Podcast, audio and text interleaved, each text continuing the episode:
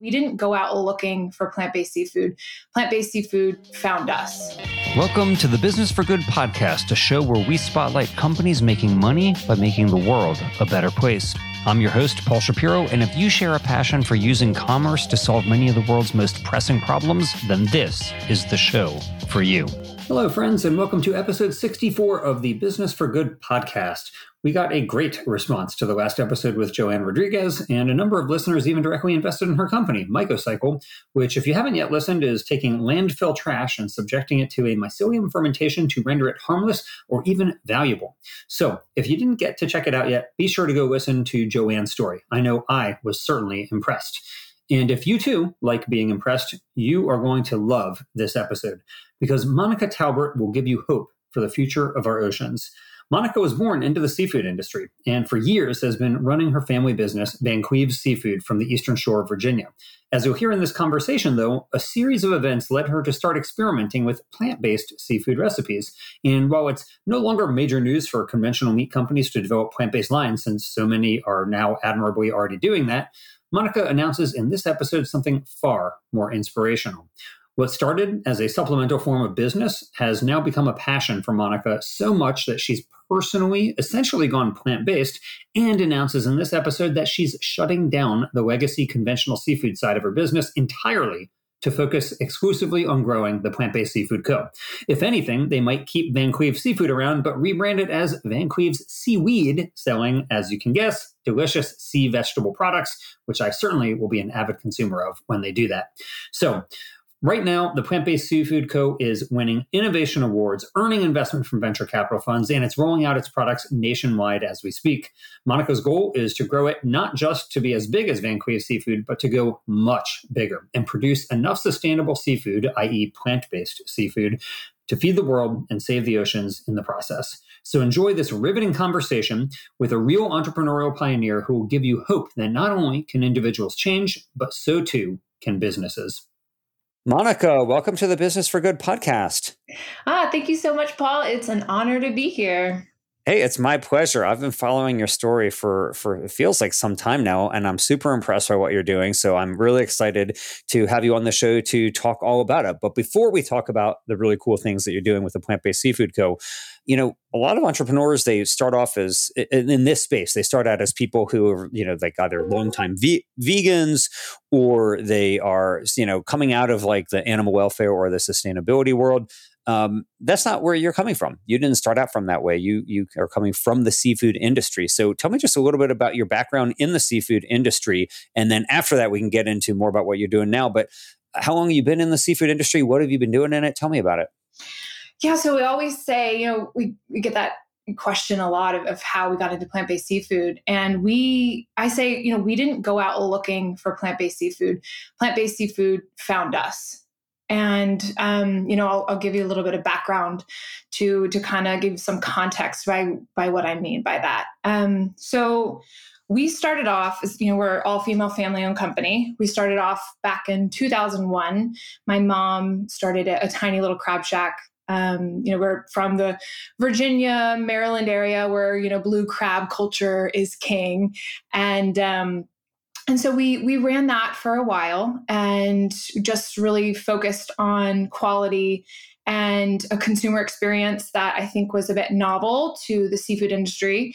Maybe it's because we were all women. I'm not sure. We we just gave it a different twist, and um, you know we we grew into a larger seafood market. We sold over three 300 different varieties of seafood and added on a restaurant and, and a retail gift store. And we really we loved you know the industry that we we were in and we loved our suppliers we even vacationed you know with our crabbers and uh, we knew the watermen we knew the area we're right there on the on the chesapeake bay where we pulled in a lot of you know the products that we sold to consumers. Um, we loved our customers. Our customers were, were like family.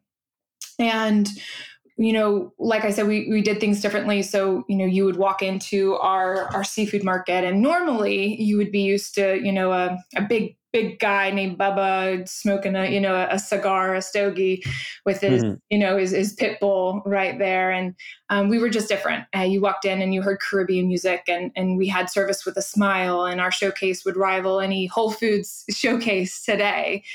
Um, and again, we focused on quality and, and we were starting to get noticed by local retailers and which wasn't really normal. I think we had, you know, gone to a couple of trade shows for wholesale, um, you know, looking for maybe start selling our, our products to other restaurants.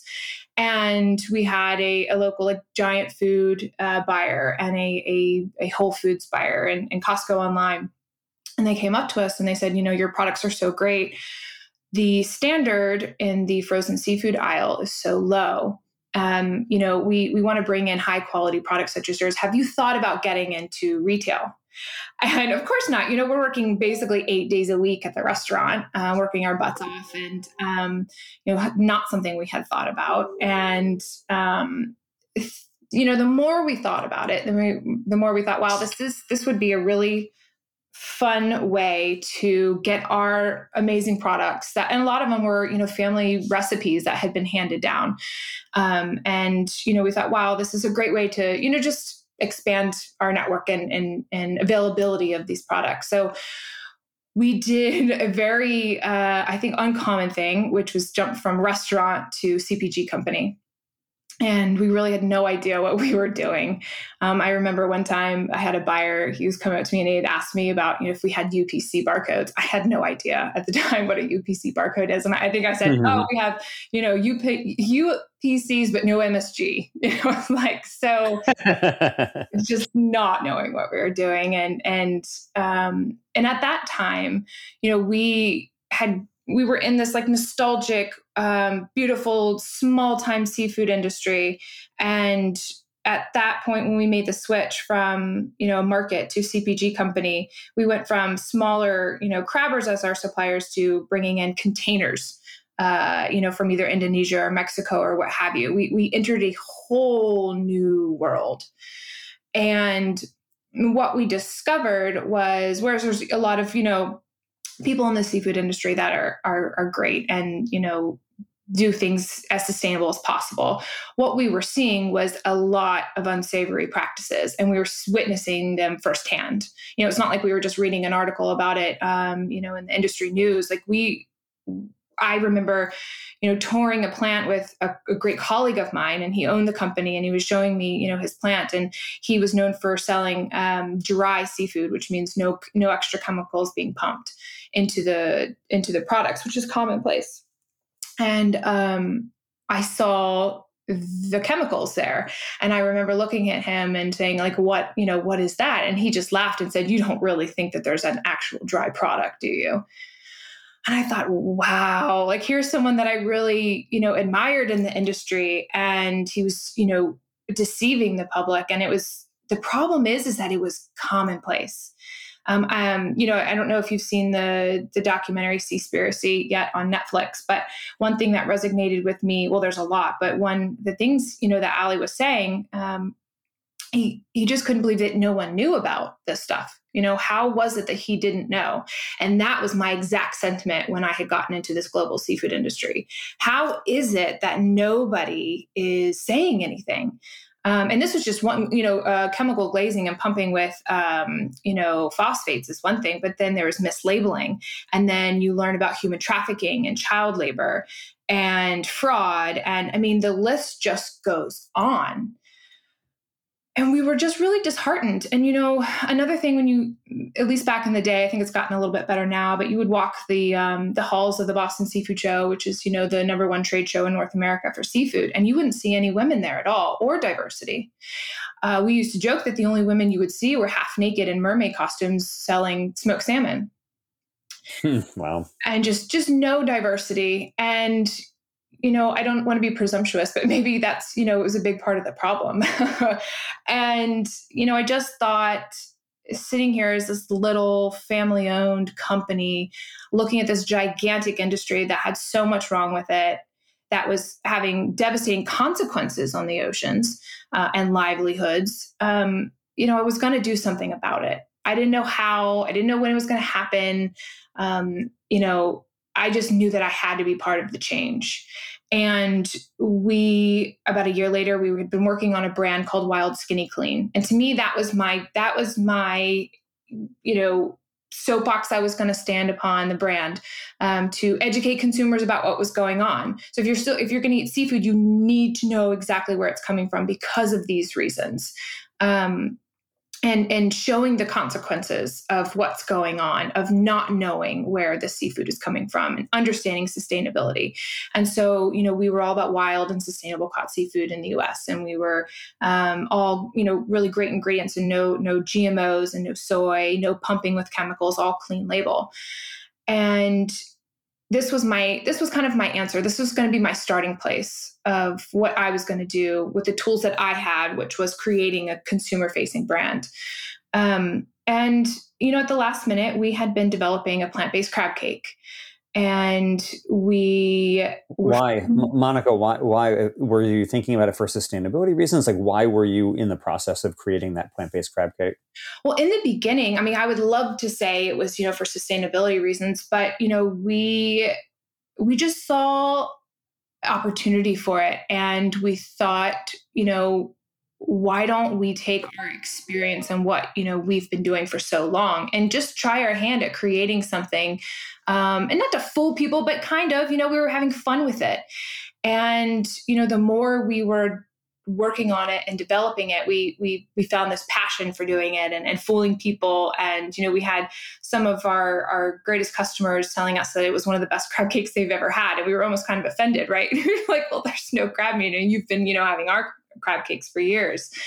Um, and we decided, you know, after some thought that everything that that plant-based crab cake could stand for the fact that we weren't using any animal products in it whatsoever um, you know the impact that it could have. When you're talking about a true sustainable alternative to everything that was going out going on out there this was the 100% sacrifice free true seafood alternative. Um, not not the fish and wild skinny clean that we were creating so we we added it to the lineup just just to see you know how it would go and the next day we were getting phone calls from all over the world and it was unlike anything we had ever experienced with our other brands in the seafood company. And we thought, we also just sat down after all this and, and we thought, wow, what we thought Wild Skinny Clean was going to be in the industry as far as this agent of change, this thing that was going to disrupt the industry, get consumers to finally start asking informed and questions, it was actually plant based seafood. And we at that point immediately started adding you know innovating with different kinds of, of seafood and, and, shrimp and and then we you know uh, went to lobster crab cakes and, and scallops. Um, and it was just you know it was that aha moment that you know that we got led to plant-based seafood. It was it was i don't want to say divine right or the universe just showing us but in a way that's kind of how we felt. Um, and we really feel like this is the reason for our whole journey on how we got here. This is this is our purpose and this is how we're going to change the industry and change you know the really the the plight and the the future of the oceans mm-hmm. so uh, you know it's it's compelling to hear you talk about that monica and i'm i'm certainly impressed by the story. On your website you have some pretty uh, strong language about the seafood industry. I'm just going to read from your website here. You say during your 20 years in the seafood business that you've quote witnessed firsthand the unacceptable and often hidden practices in the seafood industry overfishing mislabeling chemical glazing child labor human trafficking modern day slavery just to name a few. Uh, so you then talk about how quote our industry is hiding so many secrets from consumers and devastating the oceans and communities and lives. That's pretty bold language. So how has the conventional seafood industry from which you were born treated you when you're talking this way about them in marketing your plant based seafood alternatives? You know, it's interesting. There's been a lot of pushback. Um, and I knew by putting that out there, which is the truth, um, because that is why we're as passionate as we are, um, you know, for for creating change. The seafood industry knows that it's true um, you know the issue is that there's there's two industries within one in, in in the seafood industry. One is the illegal seafood industry and and one is the more general commercial seafood industry. But as a whole everybody knows that it's going on. So there's nobody that can come to me and say you know what you're saying is false and you're misleading consumers. Um, that's that's not the case. Um, and you know it's it's interesting. I don't know if if you've seen i've i've done a lot of uh, just research and paying attention to how the seafood industry is just responding to uh, seaspiracy and which is the same thing, right? Seaspiracy is taking things that are going on and they are telling, finally telling and showing the consumers in a compelling way about it, finally. And the seafood industry as a whole, um, I think, is just doing what they've always done, which is, why I say always done, but in a way with this information is just ignore it. Um, and I think that they've they've put that language out there already that um, you know whatever's coming out in Seaspiracy and the response that they're just they're just going to ignore. Yeah, and for those who uh, aren't familiar with Seaspiracy, it's a new Netflix documentary about the fishing industry, and we'll, we'll certainly include a link to it in the show notes of this episode.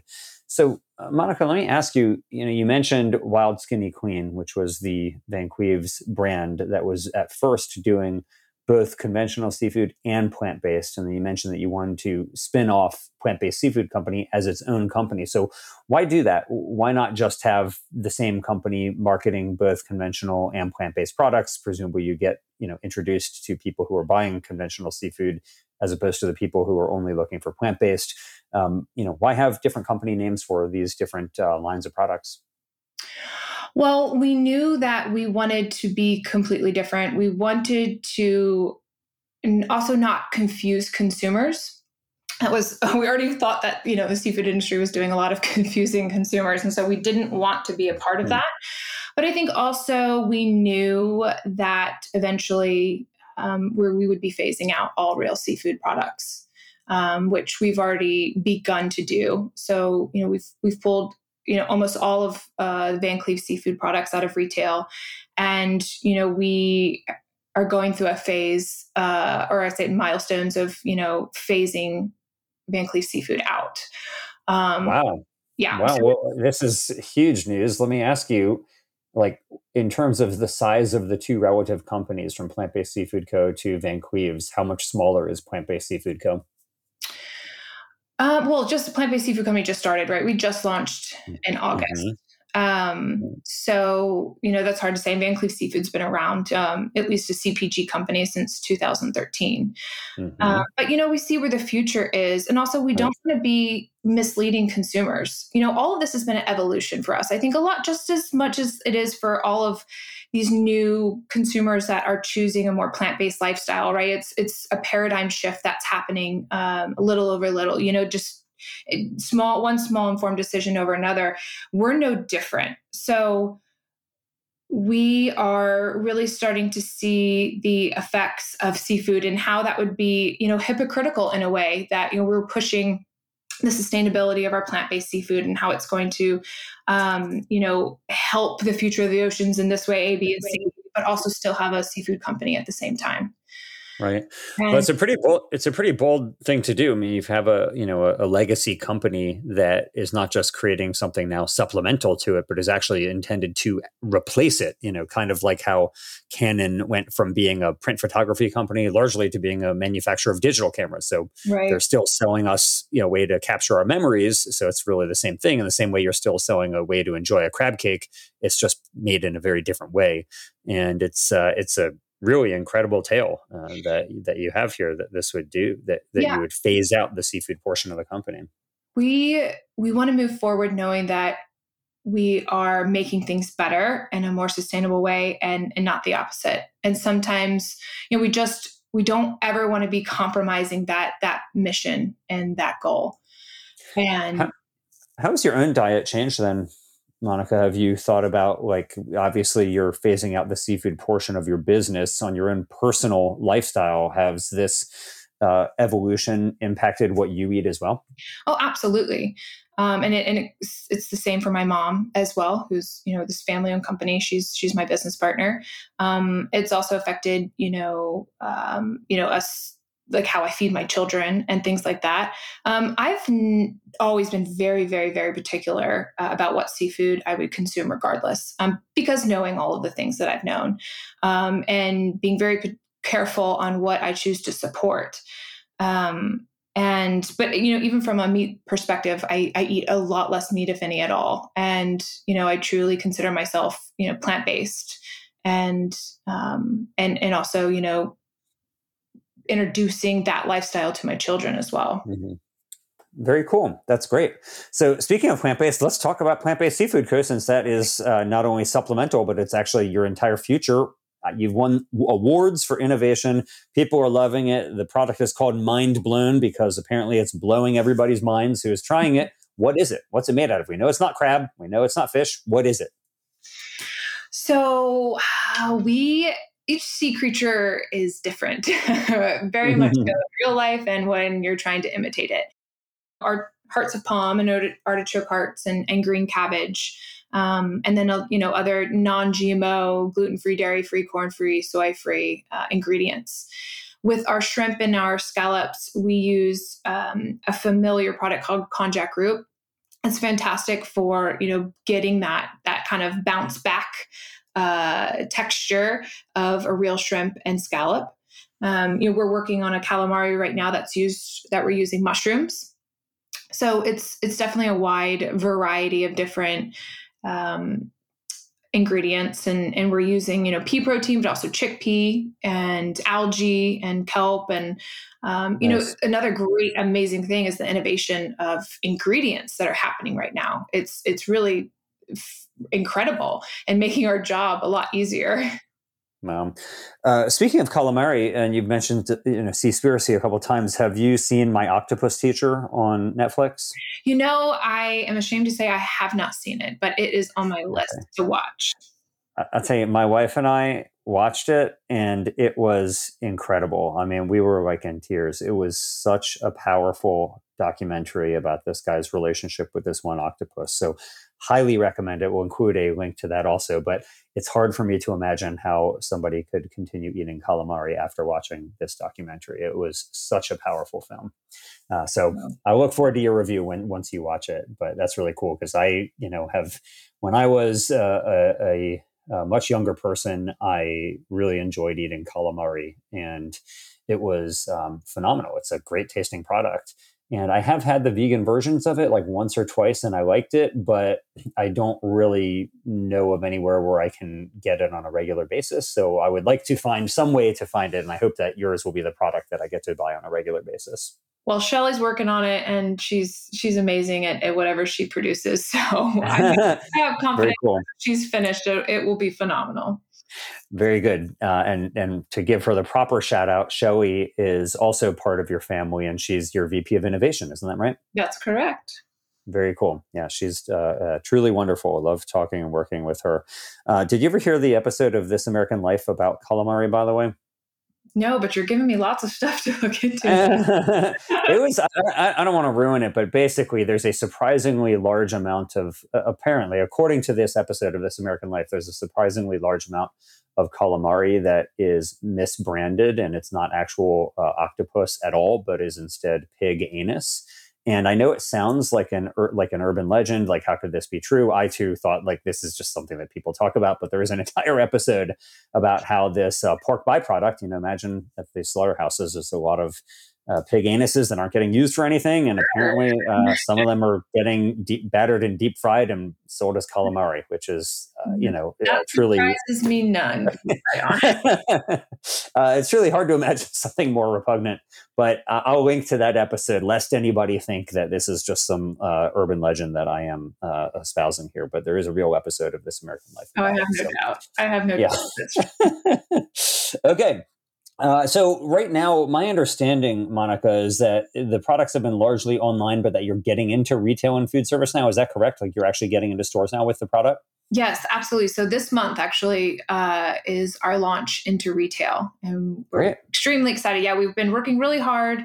Um, to increase production capacity that you know has, has been a bit of an obstacle that we've been able to overcome finally and um, and yeah so we are very very very excited to launch into retail That's awesome. Will it be nationwide, East Coast only? What are we going to get started with? So we're starting in key markets. We're doing LA, San Francisco, uh, Chicago, Dallas, Austin, New York, and DC and Maryland.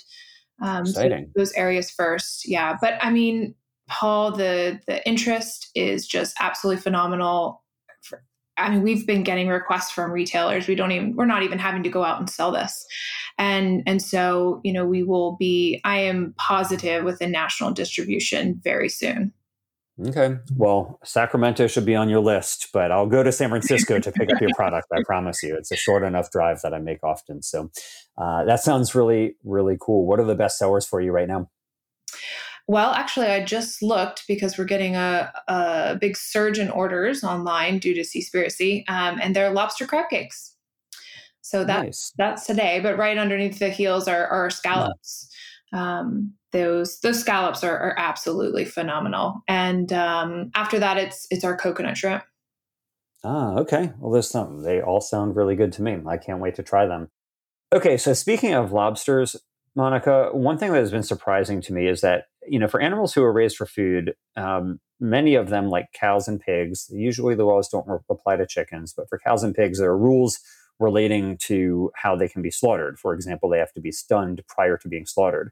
For animals who are aquatic in nature, there are essentially no rules whatsoever. But there are starting to be some technologies that are being developed to uh, actually try to reduce the suffering of these animals uh, during slaughter. One of them is a product called Crustastun, which basically is a stunning machine for crustaceans like lobsters and crabs, so that they will be unconscious before they get boiled alive. So um, I know that this is probably like an esoteric topic that um, is not widely known, but what do you view as, let's say, the possibility of the seafood industry adopting those type of technologies that would improve the welfare of, of seafood uh, of animals who are being used for seafood at slaughter? I think in the future it's going to be something that's mandatory. Um, I think that this is just the beginning of consumers finding out more about uh, how seafood is harvested processed and how it gets on your plate. And with the consumer knowledge comes that power and becomes that push for uh, industry change. And I think that this this is just the beginning of it. Um, mm-hmm. You know, it's. Yeah, you know, go ahead. Sorry, go. I was just going to say, you know, it, it seems unlikely to me that it will be socially permissible to boil animals alive for decades longer. Uh, that seems to me like with the increasing sensitivity toward animal welfare that our society is having, that seems like something that will have to go by the wayside. Yeah. And, you know, last night I was actually watching the Patagonia um, film on on farm salmon farming. I'm not sure if you've seen that one.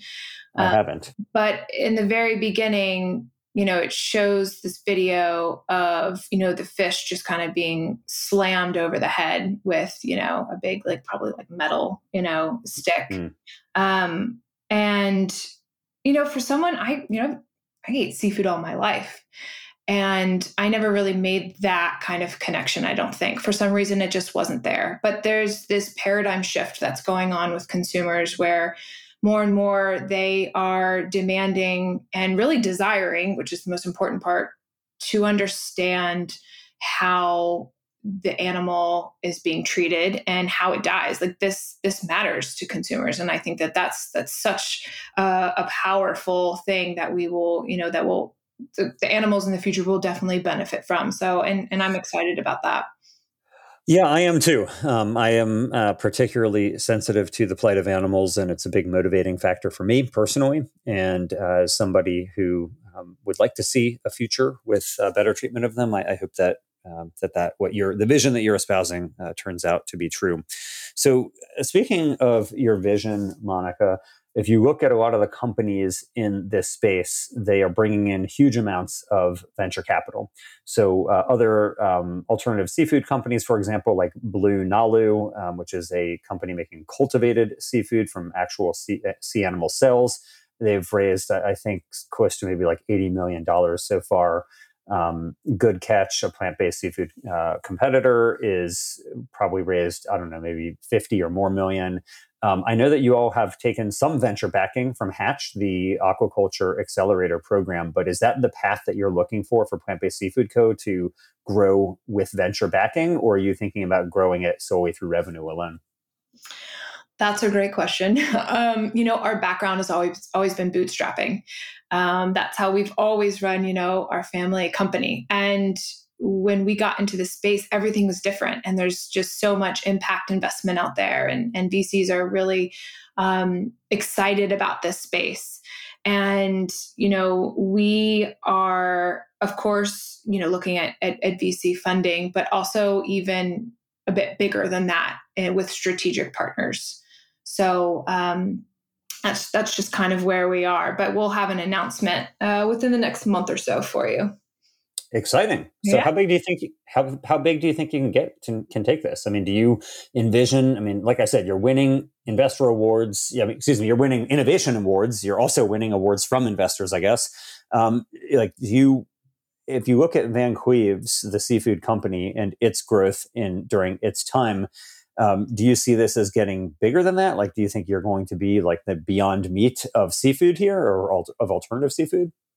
Well, comparing it to Van Cleve, it's it, I mean you can't even compare it. We that's just you know a drop in the bucket. With our goals and our ambitions for plant based seafood is to be I mean beyond a hundred million dollar company, and and to to have a global impact. So we see ourselves having production facilities abroad and getting into the Asian market and, and the European market. I mean, we Exciting. see ourselves as bridging the gap between you know the the plant-based seafood how it's always been a, more of a vegan product towards you know geared towards vegans we see ourselves as bringing it to mainstream into the seafood eaters into the meat eaters and truly giving them a sacrifice free um, seafood experience and cool. we, we see that worldwide so we have huge ambitions for okay. this company yeah so you're going to dominate. You're going to become not just the Beyond Meat of alternative seafoods here. You're going to become like you know the Gortons or the uh, or the Bumblebee here of alternative seafoods, which will be really exciting to see this global brand continue to grow. So you have big ambitions. Um, but I'm sure there are many ideas that you have, Monica, that you think could be good companies that would also do good in the world that you probably don't have time or resources to pursue yourself right now since you're so busy with the Plant Based Seafood Co. So, for people who are listening who are impressed by your story and they want to take the plunge themselves and maybe start their own company, either in alternative protein or anywhere else that would do something good for the world, are there any ideas that you would suggest for them that you think, hey, I wish somebody would start this company? Yes. So, you know what blew my mind when I, I found out, and, and I'm ashamed to say that I only found this out last year, was that the omega 3s in, in fish oil supplements or, you know, in fish actually comes from algae, the algae that they eat. So the fish is the middleman. And I really can't believe I, I didn't know that uh, until up until a year ago. And so I, you know, we are headquartered on the Chesapeake Bay and we see these fishermen that come in and they um, just, in our opinion, overfish these menhaden in the Chesapeake Bay. And we've just seen the the consequences of that and the degradation of the Chesapeake Bay, uh, mainly due, you know, to taking these menhaden and they're using it for fish feed, but in also omega three oil. And I just think how how sad and how inefficient that is. And what a world it would be if we just gave consumers the omega 3s from the algae. And so I would love to see, and, and, algae right now and kelp and all of the seaweed is, is blowing up really. Um, so it's not a new business idea, but I, I would love to see more uh, algae omega 3 supplements on the market available for consumers. Um, and actually, you know, Paul, an idea that we have um, is phasing out Van Cleve, you know, seafood products and looking into becoming the first seaweed farmer on the Chesapeake Bay and taking Van Cleve seafood and making it Van Cleve seaweed. Um, oh, I love it. That's so cool. That is really, really nice. So, as somebody who takes an algae based DHA supplement daily, I have regularly marveled at why it is more expensive than a fish based yes. uh, DHA supplement. Because There's as you point out, it's, yeah. it, it, would be way more logical for for the algae based one to be cheaper. So I don't know why that is, but for whatever it's worth, I hope somebody takes your idea and comes up with a more cost competitive version of the DHA supplement made from algae. And I, as somebody who also consumes uh, wakame seaweed on a daily basis as well, uh, I hope that you will uh, get your Van Cleve seaweed business out to California soon too. yeah, me too. cool. So you have been through quite a journey here, Monica, going from international studies to becoming part of the seafood industry, now to phasing that out and becoming a real um, vanguard of the alternative seafood industry. Are there any resources that have been helpful for you that you would recommend to others who are either thinking about starting their own entrepreneurial journey or maybe they want to join a company in this space that you think would be useful for them that you liked?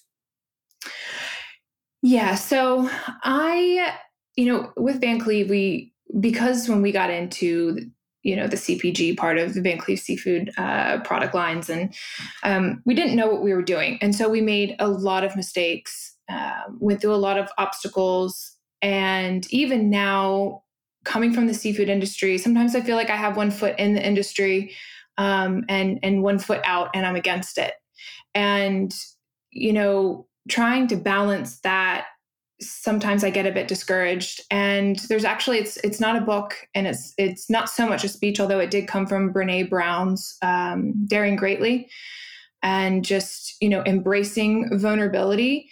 Um, it's that's been huge for me um, because I think in the beginning when I was first starting out, this is important for all entrepreneurs. I think you're not going to have all of the answers, but I think in the beginning I wanted to look like I had all the answers. I was embarrassed to say I didn't know something. Um, I was, I was, I think, ashamed of, of kind of being vulnerable in a way, right? And you know, now I embrace it. So I've learned from my, you know, everything, all the mistakes and failures and things like that. Lessons learned. I, have take, you know, I've taken into what I'm doing now. Um, but I think in the moment, had I just been okay with being vulnerable, I I would have avoided so many uh, obstacles.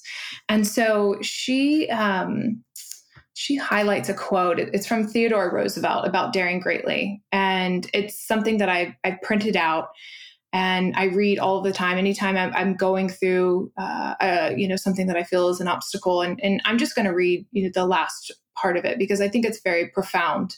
This is from Theodore Roosevelt, and you know, many of you maybe have, have already heard it, but it is not the critic who counts. It's not the man who points out how strong the man stumbles or where the doer of deeds could have done them better.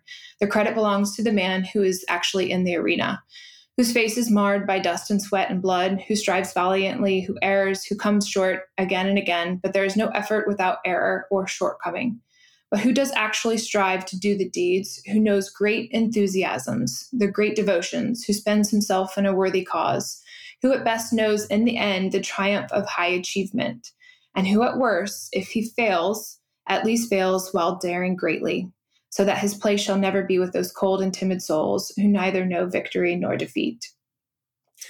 Well, you will definitely not be a cold nor timid soul, but I'm you will also, I'm guessing, are not going to know defeat because yeah. I will certainly be rooting for you and for Plant Based Seafood Co. to grow into a huge company that will do an enormity of good for the oceans and for the world and for public health in general, Monica. So I'm grateful for everything that you're doing. I'm really cheering for your success and I'm extremely impressed by your story. And I wish you all the best as you continue on this journey. Oh, thank you so much, Paul. And thank you for what you're doing as well. Thanks for listening. We hope you found use in this episode. If so, don't keep it to yourself. Please leave us a five star rating on iTunes or wherever you get your podcast. And as always, we hope you will be in the business of doing good.